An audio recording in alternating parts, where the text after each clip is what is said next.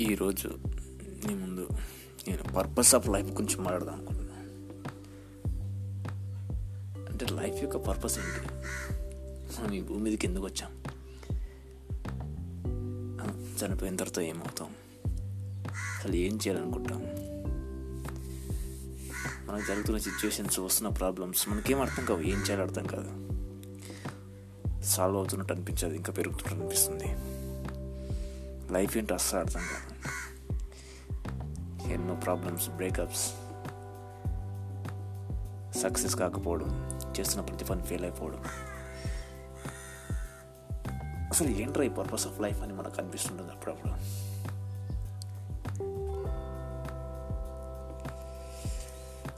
Nothing ఈ earth మీద living organism accidental పుట్టింది. ఎవడు సృష్టించలేదు. ఎవడు తయారు చేయలేదు. యాక్సిడెంటల్గా పుట్టి ఆటోమేటిక్గా అదే డెవలప్ అవుతూ అలా ముందుకు పోతే ఉంది. మన లైఫ్ కూడా అంతే. యాక్సిడెంటల్గా మనం ఈ భూమి మీదకి వచ్చాం. మన చుట్టూ ఉన్న మనుషులు వాళ్ళ క్యారెక్టర్ బిహేవియర్ అట్మాస్ఫియర్ మన క్యారెక్టర్ని ఇన్ఫ్లుయెన్స్ చేస్తాయి. మన లైఫ్ గోల్స్ని అవి డిసైడ్ చేస్తాయి.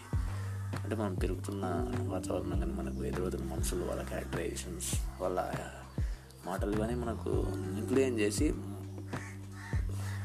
మన సిచ్యువేషన్ అవి క్రియేట్ చేస్తాయి. ఆ సిచ్యువేషన్ క్రియేట్ వల్ల చేసిన క్రియేషన్ వల్లనే మనం మన ఏమవుదాం అనుకుంటున్నాం? మన గోల్ ఏంటని తెలుసుకుంటూ ఉంటాం. ఆ గోల్ని ట్రై చేస్తూ అల్టిమేట్గా ట్రై చేస్తూ దాంట్లో సెటిల్ అయిపోతాం. సక్సెస్ఫుల్ పీపుల్ చాలా వరకు ఇదే ఉంటుంది వాళ్ళ లైఫ్ స్టైల్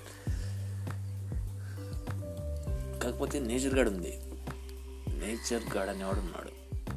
అంటే is doesn't have any structure దానికి ఆకారం లేదు. మనం సృష్టించుకున్న దేవుడు కాదు అతను నేచర్ గార్డ్ అని వాడుకున్నాడు అని పేరు అవుతుంట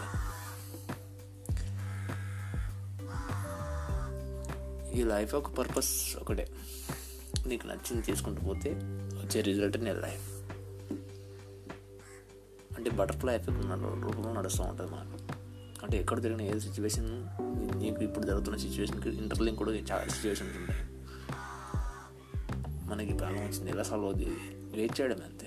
నీకు మనసు కనిపించింది చేస్తూ వెళ్ళడం నువ్వు ఏమవ్వాలనుకుంటా ముందే డిసైడ్ అయిపోయింది. ఈ నేచర్ కూడా ముందే డిసైడ్ అయ్యింది జస్ట్ నువ్వు జర్నీ చేస్తున్నావు అంతే. దాన్ని రీచ్ అవ్వడానికి.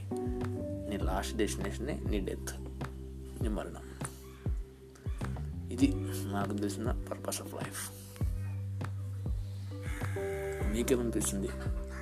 మీకు తెలిసిన కొన్ని టెక్నిక్స్ కానీ లైఫ్ థియరీస్ కానీ నాతో పంచుకోండి.